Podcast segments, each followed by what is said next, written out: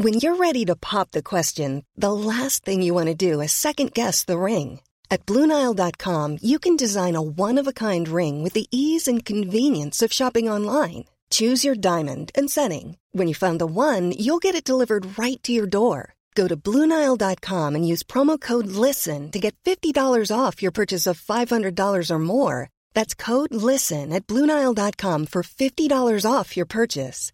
Bluenile.com code LISTEN. There's never been a faster or easier way to start your weight loss journey than with PlushCare. PlushCare accepts most insurance plans and gives you online access to board certified physicians who can prescribe FDA approved weight loss medications like Wegovy and Zepbound for those who qualify. Take charge of your health and speak with a board certified physician about a weight loss plan that's right for you. Get started today at plushcare.com slash weight loss. That's plushcare.com slash weight loss. Plushcare.com slash weight loss.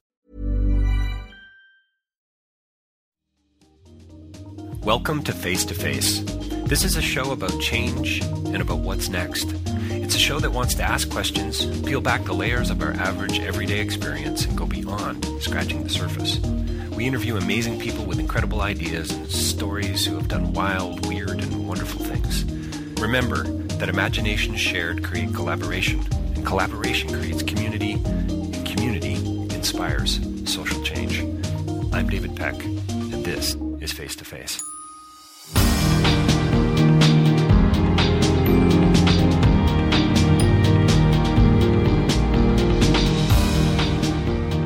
So, my next interview is with Ilan Ziv, and we talk about his new film, An Eye for an Eye, which just recently opened in New York and coming to Toronto in the very near future. We talk about hate and, and we talk about racism and forgiveness and, and, and, and, why the future may not necessarily be so bright and why the media, in, in his mind, drives this dialogue and this conversation and this rhetoric about hate forward. We talk about why we don't really choose evil. It kind of, in a sense, almost uh, chooses us. And, and, and, and Ilan talks a lot about, about mirrors, of, of uh, distorted mirrors of our society, and that certainly comes up in this film. It's, a, it's an unsettling film, and yet it's also incredibly positive. It's about Mark, Mark Stroman. He's the man who, who murdered uh, several people after 9 11 many years ago and ultimately was um, executed on death row. And it tells a story of, of, of revenge, it tells a story of forgiveness and, and relationship. And as Mar- uh, as Ilan says, uh, this is a story about his friendship with Mark and, and what happens over a 10 year period. You need to see this film.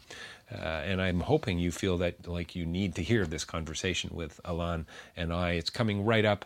Uh, DavidPeckLive.com for more information about my speaking, podcasting, and writing. Real Change is Incremental is there for the taking. Uh, Rabble.ca for more interviews and uh, check them out as well online. Coming right up, Ilan Ziv uh, as we talk about his film, An Eye for an Eye. Well, welcome to Face to Face. We are joined by a very special guest here today uh, from New York City, uh, Ilan Ziv. He's a documentarian filmmaker. He is, um, well, I think we're going to find out. He's quite a conversationalist as well and a very passionate guy. Ilan, thank you so much for uh, taking the time uh, to join us today on Face to Face. Thank you for uh, inviting me. So, congratu- congratulations on the film. Uh, the film is An Eye for an Eye uh, a story of revenge, change, and forgiveness. Um, the the um, uh, quite a film, Ilan. Uh, it so many things to talk about, so many questions, so many themes and metaphors and and opportunities. You know, the splash and r- ripple effect here, it, it, the potential for it is huge. Tell tell the audience because they probably haven't seen the film. Uh, film opens uh, tomorrow in New York, opening in Toronto, and uh, very soon in Quebec in the next day or so. Tell us a little bit about the story, your story, Mark, race, and so on. Well, I uh, I heard about. I mean, it's a very long story how I got into it, but the short version of it is I heard about a story which never really made it nationally at the time, was about Texas' first hate crime after September 11. And it involved a guy by the name of Mark Stroman, whom the press described as a supremacist, racist, white.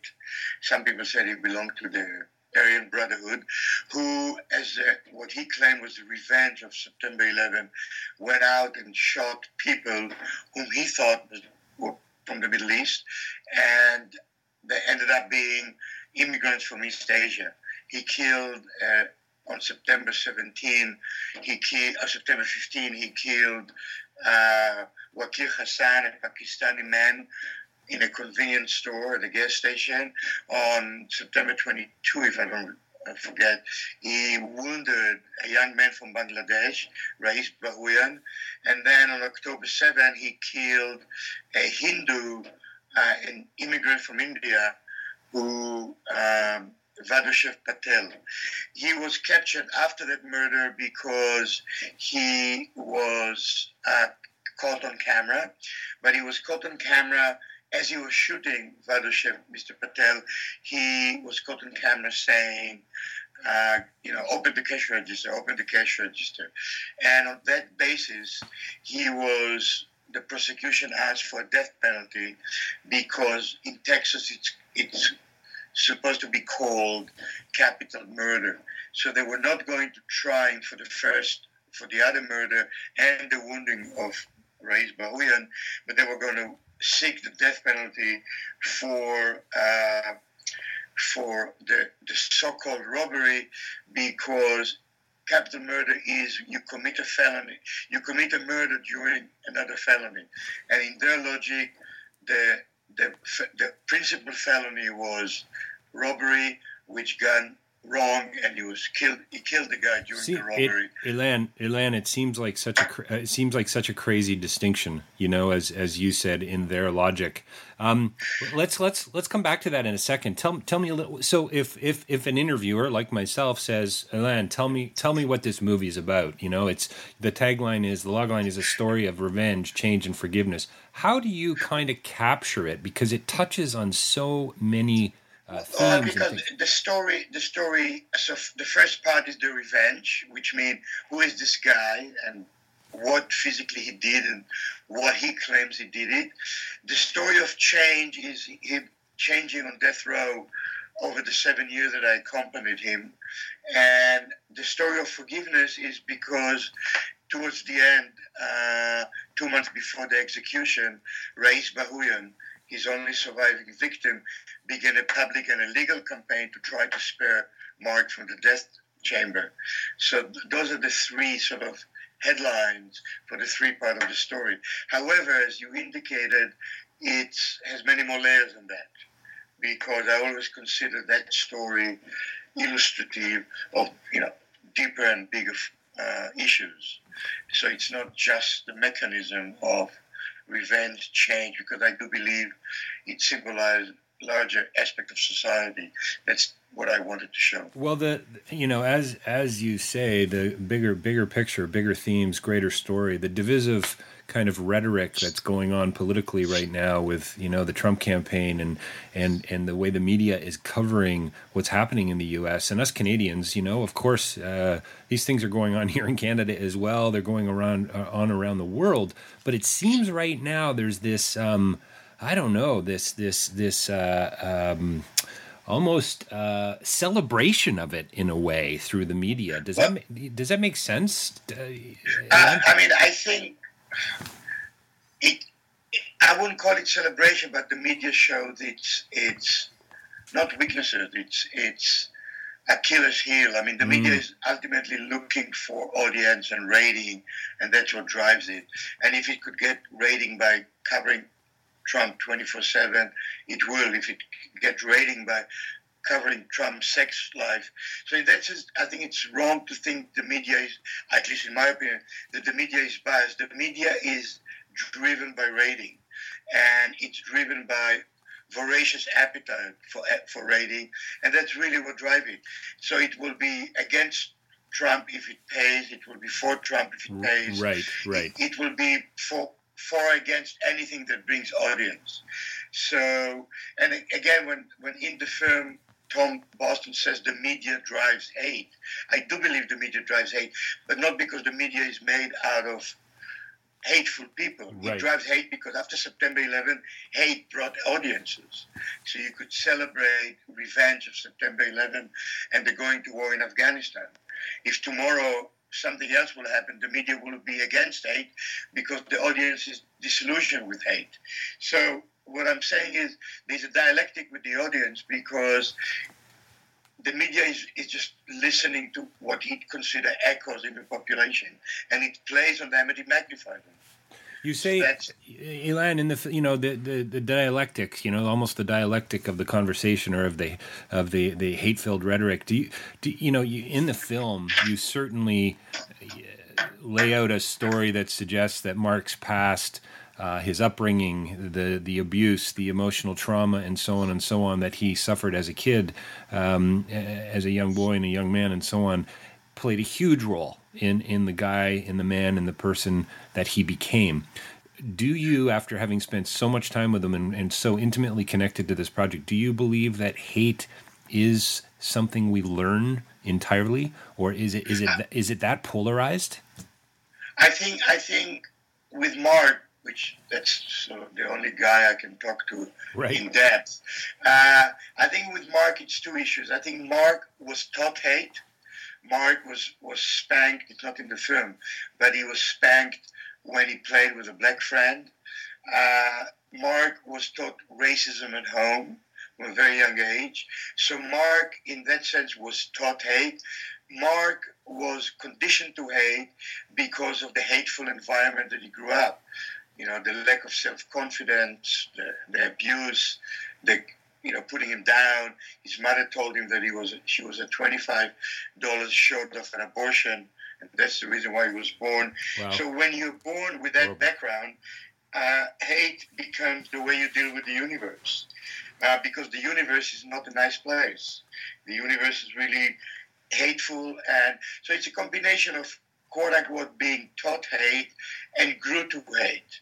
And I think when society doesn't intervene early enough and doesn't intervene forcefully enough, uh, then the hate gets solidified and, and layers of layers. And when you're being thrown to, uh, at, the age of 12, to, uh, you know, kids' home, which in Texas is sort of, you know, you know, a penitentiary for youth, uh, and you get very little corrective treatment, uh, you come out of it even a more of a criminal, and then you commit another felony like trying to rob, and you go to prison and you come out of it a hard and more hardened criminal.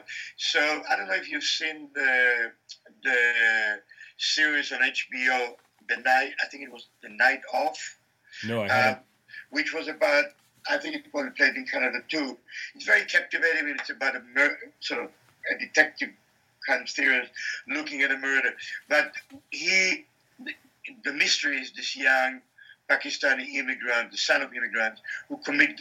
He doesn't commit a murder, but there's no explanation for the body of the woman slashed, and he goes to Rikers Island waiting for his trial, and the film actually spent a lot of time in Rikers Island, and one of the gang leaders in, in the jail tell him, I like you, we're going to make you a good criminal. And at the end of the, the film, you don't get, he's basically dismissed because the jury was hung, uh, but he, he came out a criminal. He's already a, mm. a cocaine and heroin addict. He saw way too much more than normal people should have seen.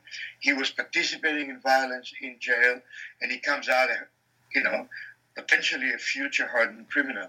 So there's a lot to be said about that trajectory that once you you are you have that at home, you start committing small violation, you're being thrown to different level of penitentiary, you come out a hardened criminal. It, so it's, in that it's, sense, Mark was. Ilan, it's surprising to me, you know, the prosecutor that, that you show, who's a, a man of uh, clearly a man of faith uh, of a particular sort, and and he says that uh, you know we choose we uh, we choose evil. We choose evil. We choose evil, and and that, is it is it is it as black and white as that for you? No, I mean I asked him that because he said it, and I'm very glad that I asked him, and I'm very glad that he replied because I wanted to show in my opinion, a profoundly erroneous way of looking at it, as if we are, which means the whole basis of that that statement is that we are somehow rational human being. We make choices every day, every hour. Some choices are good and some choices are bad, and we are punished. Now, in principle, yes. In reality, it's never the case. Mm. Which means we are basically victims of a lot of things. We are victims of our psychology. We are victims of our past traumas. We are we are victims of uh, education. We are victims of destroyed homes. We are victims of many, many things. So that does not necessarily justify crime or an excuse for crime, but it's a very simplistic way of looking at evil as if it's something that we choose. If you look at evil as something that I was conditioned to or I was driven to or I did, that may give you a whole different way of looking at how do I treat it. And again, it's not about the punishment. It's about how, because if you treat me as somebody who chose evil, then you should you should eliminate me because it's a horrible thing to choose evil. So, so in a so in a sense, for you, I mean, I, I, I mean, this is my take, at least. For for you, this isn't. I mean, obviously, Mark is responsible, or Mark was responsible uh, for the way he reacts, the way he behaves, etc. But in a sense, are you not saying with Eye for an Eye that you know we're all culpable. We're we're all in this together. We we all play a role uh, of but one if, kind if, or another. If we understand that that Mark is a distorted mirror of our society, and in many ways he reflects through it his tormented mind at the, at, at, the time of the crime, our problems and our wrong attitude, then you get a much more holistic way to look at it. And if you look at it holistically, again, it's not about saying to Mark, okay, we understand, go home for free. Because even in our deepest conversation over the seven years, I always told Mark that I don't think he should get out of prison which means you have to pay for what you've done. I don't think you should be executed, but I do think that you have to pay because otherwise we cannot run a society, right. and you cannot justify for the victim. So I, I always say that Mark, you know, you should be you know, in prison without parole, at least for the next 20 or 30 years, and maybe towards the end of your life, if you show that you've changed so much, maybe, you know, there's a room for parole, but not uh, not now. So I, everything I say is qualified by the fact that I don't think Mark should have been forgiven for what he did. He, did. he shouldn't be killed for what he did, but he shouldn't have been forgiven. He should have paid a punishment. However, if I was understanding the complexity of his crime and the complexity of his personality, maybe I could have a prison system that tried to address it not to lock him 23 hours a day and basically treat him like an animal and then get rid of him of him like an animal, but a, a correctional facility which is trying to so-called correct while incarceration, because there many things that Mark Mark was a very very bright man. Uh, Mark could have finished high school and university in uh, in prison. Mark could have done a lot of things in prison. So if you look at Mark, but if he chose evil, according to the prosecutor, then he's an evil man. Evil men we try to get rid of. We don't like them in our society. Ilan, at the at the beginning yeah. of at the beginning of the film, um, much like Werner Herzog, I, I couldn't help but be reminded uh, of, of, of some of the narration in his films, and I so appreciated this about your film and, and how you inserted yourself into it. Uh, in, in, a very interesting and reflective and relational way. You know, you say this is the story of our friendship. Um, is Mark? Did Mark become um, how do I say this? Did Mark become a, a better man, a different man, a, a, richer man as a result of the friendship that he had with you, as a result of the questions you asked him, of the, as the result of the the the uh, the intimacy that you guys developed together as friends? I yeah, yeah, I contribute to that. I will not claim. To- First of all, Mark became a better man because he wanted to become a better man. So Mark had a self-awareness process. Mm, right. So I don't believe anybody change anybody. I believe we contribute to each other via dialogue and interaction. So I did contribute to him. I came in the right moment in his life, and very soon. A few years later, I was surrounded by many other people who contributed too. So there was eventually a group of us who contributed to Mark and pro- and to be honest, we didn't even prod him. I never talked to Mark about changing. I never talked to Mark right. about the need to change. I never uttered the word change in any dialogue that we had over the seven years. I don't think anybody else did. However, we we pr- provided two things. We provided a positive role model, right, and we provided something which was very rare at the beginning for me even to acknowledge it. We provided support and love, and accepting is good and is is bad, and accepting him as he was. And I think that was a huge impetus for him. So, and he even said it in the interview. So I think all of that contributed to him wanting to change. And but he did the heavy lifting himself. Did you ever did you ever did you ever see aspects of yourself in in Mark in a sense? And I guess the question I'm really asking you is are are we all in some way capable of this kind of hate, of this kind of behavior? That was the opening premise for me to go and see him. The opening premise for me, I was in Israel in military service for three and a half years. I participated in combat. I was in the October War for three weeks and then was mobilized for six months later. So, and I was I participated in combat. So for me, killing and witnessing killing was not an alien thing. I, again, you can say that, oh, but a war is a different thing. At the end of the day, on an individual basis, it's not that different, which means the war provides you a narrative that allows you to do things that you don't do when you take the metro in, in Toronto mm. to work. Uh, so you do things that you're not normally supposed to do. You're punished for doing. Uh, but a, a, war and a military give you a narrative to justify. Well, Mark got created his own narrative, which was false and, and misleading but he created the narrative that he wanted revenge, which was as good a narrative as a war is, beside the fact that society didn't accept it. And society doesn't accept those narratives. Society accepts for me a collective narrative. So if I move to Canada and I join the Canadian military and I send to Iraq and Afghanistan, uh, society hails me as a hero and and uh, says to me, go and kick some ass, you know, and go and and protect democracy by killing the bad guys. So it's a narrative. It's nothing more than a so, narrative. So, but so, it's society, societal accepted.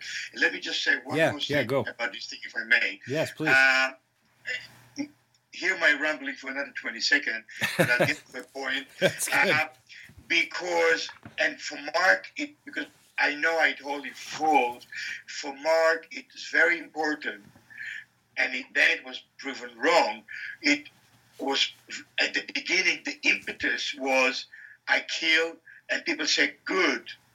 We need to kill those bastards and it, it really happened with the murder of the Pakistani man because the murder of the Pakistani man I can tell you now it didn't start because he was roaming around looking to kill Pakistani men he was looking for trouble he was boiling with hate rage whatever and he was basically a ticking bomb waiting to explode. So, but the Pakistani man, which nobody knows that I'm giving you that little scoop, is the Pakistani man. Basically, he called in for cheeseburger, two cheeseburger, and because he was working late, and he came into that, you know, little convenience store, and the cheeseburger were not ready. And Mark exploded and shot the guy after he forced him to come out of the plastic, the secure area, and cook him cheeseburger, and he shot him. So it started with cheeseburger, not about September 11. Now wait, then he goes to the bar, right? And the day after, and in the bar, all of his buddies, not knowing that Mark did anything, all of his buddies, redneck, you know, racist, white supremacists, whatever you want to call it, you know, chilling in the bar and they say, We got one. Did you hear we got one? And this is where, you know, it clicks in his mind. Wow. So, like, I'm a good guy. Right, know? right, I'm, right. I'm doing it for a cause. I'm not just a. Well, guy, he says.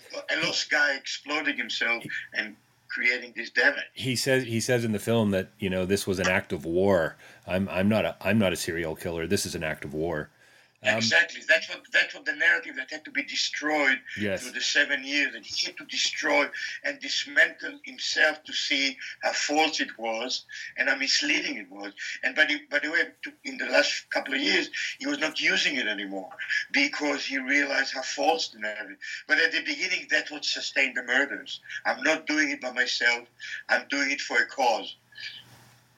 So, Ilan, tell me tell me about the forgiveness. Tell me about about you know so many different levels of forgiveness going on in this film. I, I, can't even begin to, to really chat about it in a in a substantive way.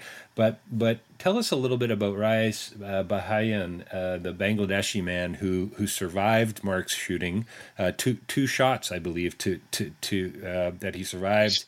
Who then goes who then goes on to not only uh, forgive him, but to uh, create a mandate for himself and for others uh, about social change, about the death penalty, uh, creates a campaign online. Tell us, tell us a little bit about that, about that that narrative, well, I mean, and how, how does that narrative develop versus a one filled with hate? Develop, I mean, that narrative developed, and Rais is the best to talk about it. That narrative developed because Rais were undergoing his own process too right. in those years. So Mark is in prison, being visited initially by people like me, then by many others, getting pen pals from all over the world, and he's on a on a road to another phase. Meanwhile, you have Rais, who was very Rais was thrown by this attack, suffered very badly, not only physically, he basically he lost he won a green card by uh, a lottery that was lost because he couldn't go to Bangladesh to reclaim the green card. He is going for different eye op- operation and a treatment in Dallas. He can't work, so he's getting more and more into debt. He doesn't have any place to stay. He sleeps on friend's floor. Uh, he, he, because he doesn't have any insurance, he end up owing, owing dozens of thousands of dollars wow. of of uh, medical bill. So he's basically a bankrupt. And this is where I met him. So when I met him, he, he was in 2004. He was clawing out of that hole. He got a job. Uh, he, he, succeeded to get some kind of a grant from a victim organization to get the, the, the debt of the hospital being taken care of. He started to work as a waiter in a restaurant uh, in Olive Garden Dallas, and he's working in the restaurant as a waiter, but he's working and he's making income, and he still cannot drive because he couldn't get a driving license because one eye was declared blind, and I think he semi driving illegally by a car donated to him because in Dallas it's very difficult to be without a car, so he's trying to get his medical thinks so he can get a driver license officially. He's got a loan car. The dad is more or less taken care of, and he's making some kind of a living. And he wants to go to um, to night school to study computer engineering, which when he told me that in 2004, it sounded like a fantasy. Right. Frankly, Not totally a fantasy. And but he does go to, to night school, and he does end up. Uh, finishing and he does get a job in, in computer engineering and he actually makes a good living because he, he gets a job at a company that manage big websites like American Airlines and other airlines and he's become a, a, team, a head of a team and he runs around Europe because the team is in Europe and the, it's and a, the Philippines. it, it it really is a remark a remarkable story. I mean, near the end of the film, he talks about how you know this this actually did sort of destroy his life, and yet it becomes apparently no, you know no he he did he rebuilt his life, and the more and two things are, are important. He goes in 2009 to Mecca uh, because he was always a devout man, and he goes to Mecca with his mom, which is kind of a very transformational experience because his family is in Bangladesh you know, his mom is in Bangladesh. He, he takes his mom. He has enough money now to fly her and to stay in Saudi Arabia for a month through holy pilgrimage with his mom. Uh, he's now, you know, and he, and he got his citizenship. So he's an American citizen.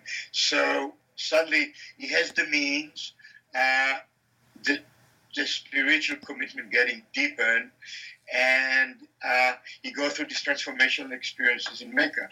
And then coming out of it is kind of a, a, guy that says now it's my time to pay back uh, to my fortune because I was I was uh, starting from Ilan, yeah. Ilan, he said he said in the film my uh, quote the quote is uh, after his visit and and the time and I guess this change that he went through he said my heart was softer than ever. What a what right. a, what a beautiful what a beautiful way to, to to lay it out. So then he starts out of these pure motives. He starts what can he do? But by that time, you see, this is why it's so fascinating and what this film is for me was kind of unique because I never, it ha- doesn't happen in your life a few times like this, is because I wanted, so he, he okay, so this is Rais, now we, you know, the ping pong goes back to Mark.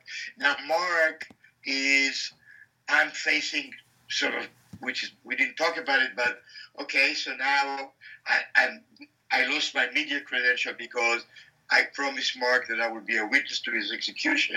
So I've been put on his friend list. A friend, which is a word that at those years, 205, was kind of alarming. Why am I, who am I friend of? Serial right, killer. Right. You know? So I, am working through this. Why did I even agree to, uh, to witness his execution? I'm trying to understand what is happening between me and Mark and this relationship, I'm kind of drawn into the guy more because I visited him on death row without a camera and we have very frank conversation. So out of all of that, I come up with the ideas. Listen, I'm not going to finish the film before at least you're going to have an execution date. So, but I want to do something. So I come up with the idea of a blog. And the blog is getting more and more popular because you know, a few hundred people, and eventually at the end, a few thousand people are reading it on a weekly basis when he when he published it.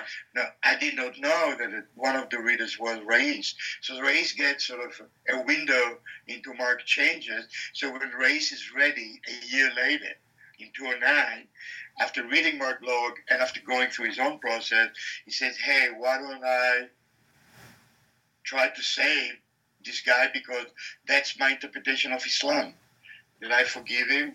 And therefore, and Rais, by the way, is acting on a very, on, on stuff that we don't have in our Western penal system. Right, right. Because in, in the so-called barbaric you know, state which support execution, like Iran, Saudi Arabia, etc., they might be barbaric on one side, but they're much more advanced than us on another because they have the capacity for the victim to forgive. And if the victim forgive, you don't execute the guy. Right. And so Rais is kind of, I wouldn't say misplaced because it has a negative connotation, but it brings a concept from Islam into a Western legal system. Hey, I forgive. You can't kill him anymore because I forgive him. You know, and so yeah. yeah, no, Ilan, I was just going to say, I really, it truly is a remarkable film and a remarkable story in the sense of the, the layers that you you you pretty much put out there for for all of us, not only to see, I guess, but our responsibility now. In some ways, I would like to think our obligation towards others, towards our culture, towards our community and globe, and so on, is to get involved, is to is to have you know to, to ask some of these questions to go a little deeper. And and and and I'm not going to talk about it because I hope uh, all of our listeners are going to see the film. But the way you end the film is just such a a compelling statement about um, I don't know about hope, I guess. And and you know, you talked about about the narrative that we all develop and we all have our own. And you must you must be absolutely stunned as you've been making this film, watching things unfold in the U.S. with regard to the election. Uh, speaking of narratives and and and how how poignant and timely your film really is. No, but but the interesting thing is that when Mark told me those lines, which are ending the film, which was 2011 it sounded like for me because I knew the intimacy of Mark and I knew what a profound statement for him to say that. So I was like a proud daddy that wow, he really, really transformed and changed. So I I was ve- but the poignancy of that statement was very global. Mm, and yes, I mean, don't forget it. Before the Paris attack, before the attacks in America, because in America you had only the Boston Marathon by then, I think, and you didn't have anything of, of so before San Bernardino, before before the, the candidacy of, of Donald Trump, before the rise of anti-Islam in an organized. So it didn't. It sounded like great, wonderful statement from somebody that I'm so proud that he did it, but there was no threat of that kind of thing. Now there is a threat. So I didn't. I to be honest, I didn't. I understood the depth of the statement. Right. I didn't understand its potency. And now, when we live through these times all over the world, not only in the U.S., I see wow. So it was so much more. It's so much more pointed now than it was for me in 2011. Uh, because in 2011 we've had this big trauma of you know, of uh, September 11th, the attack, in the invasion of Iraq, Afghanistan. We were beyond all of that, supposedly. Yeah, supposedly, you know, yes. Little, little that I knew, a little that I understood what I understand now. So Mark's statement, in that sense, was for me now is almost prophetic rather than just yes. you know, a, a very meaningful statement. Because boy, we got to be careful. Ilan, Ilan, um, sadly, we've got to we've got to wrap this up here in a minute. Maybe we can do a part two in the future. I would love to do that, and and maybe even get Rais on the phone as well and talk more about his own story. But you know, I mean, I think I know the answer to this question to some degree, but I would love to hear your comments. You know, about the future based on this this story that you've developed based on the the lives that you've been able to shine this light into. And you know what, what kind of insights and wisdom? I mean you clearly sound like a hopeful guy and clearly i think the, the film is ultimately at the core incredibly hopeful. What where where are we heading? Well what do you this, think? this was this was the wrong question to ask. Uh, and i'll explain to you very succinctly and shortly why. Because i'm doing a four-part series on the history of the war on terror, mm. for, also for Canadian, I mean Radio Canada, and for nice. in France. So I've been the last couple of years. I've been delving in all these, uh, interviewing uh, high-level politicians and high-level security guys and all that. So the, the short answer is I'm very pessimistic. Uh, I'm I'm it's a hope because as long as there's a human spirit and human capacity of change, there is hope. But we have to work very, very hard yes. to change the pessimistic future that I see.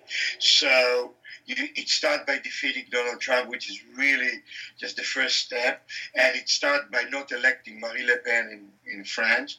And it started by trying to rectify uh, the, the, damage done by Brexit, and it started by millions of things. But there's a huge lifting to be done because we're heading into very dark times, mm. and I don't think we understand the, the, fully the danger that we are heading into. That's part of the series to show. So, Mark is a hopeful message, and it's somebody, something that I cling, you know, personally a lot because of this capacity of change and and also the danger of stereotyping and how we should fight stereotyping. But we got to do a lot of fighting and a lot of work uh, to convince a lot of people that you know eye for an eye it's a dead end. Yeah, and, good. Uh, and the other end, the other road, you know, whatever political configuration we find for it, it's the only hope for survival of us as a society because eye for an eye leads to destruction. And Mark is a tiny symbol of the tiny the, damage, the few lives that he destroyed, but we have the capacity to do a much bigger damage in a collective eye for an eye. Look at what we did in Iraq, and we look what he did in Afghanistan, and look what you know. So the potential, and we look what we can do in our own societies. Uh, the damage that we can do in our own society. So the danger of eye for an eye for me has now become a huge danger. And the message of Rais and the message of victims to forgive is a very uplifting message. But we got to really convince other people that it's not just naive and it's not just you know daydreaming.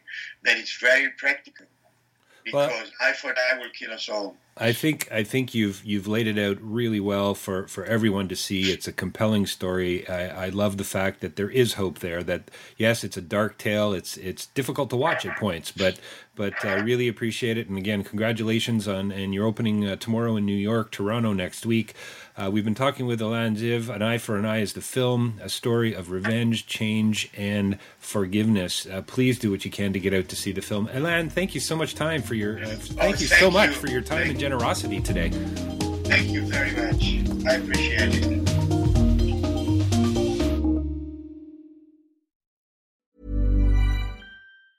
Hi, this is Paige from Giggly Squad, and I want to talk to you about Splash Refresher and my water intake. Okay, so you guys obviously know that I'm a hydrated girly, but sometimes when you drink that much water, it starts to just taste bland, and you're just like, I need something to spice it up. That's why I love Splash Refresher. It has zero sugar, zero calories, and it's a splash of sweetness. And they come in five different flavors. They're so good. Wild berry, acai grape, pineapple mango, lemon, and mandarin orange. My favorite is the wild berry because I just I just love a berry. So if you're like me and you're drinking water all day, then try Splash Refresher. It's going to absolutely change your water game and it's good for you. Need to stock up on any weather wardrobe staples? Check out American Giant for hoodies, jackets, sweats, and more pieces you can wear anywhere, all made right here in the USA. Go to American-Giant.com and use code ANYSTYLE24 for 20% off your order. The secret to visibly firmer, summer-ready skin is here. Osea's number one best-selling Undaria Algae Body Oil. Clinically proven to instantly improve skin elasticity and transform dull, dry skin to silky, soft, and unbelievably glowing. Rich yet never greasy, Undaria Algae Body body oil is formulated with sustainably sourced seaweed to help replenish the skin's moisture barrier and seven nourishing active botanical oils for results you can see and feel all over. The best part? Its signature scent. A blend of freshly squeezed grapefruit, cypress, and mango mandarin transports you to sun kissed summer days. This all natural scent is unforgettable. Everything Osea makes is clean, vegan, cruelty free, and climate neutral certified, so you never have to choose between your values and your best skin. Get healthy, glowing skin for summer with clean vegan skincare from Osea. Get 10% off your first order site wide with code GLOW at OseaMalibu.com. That's O S E A Malibu.com code GLOW.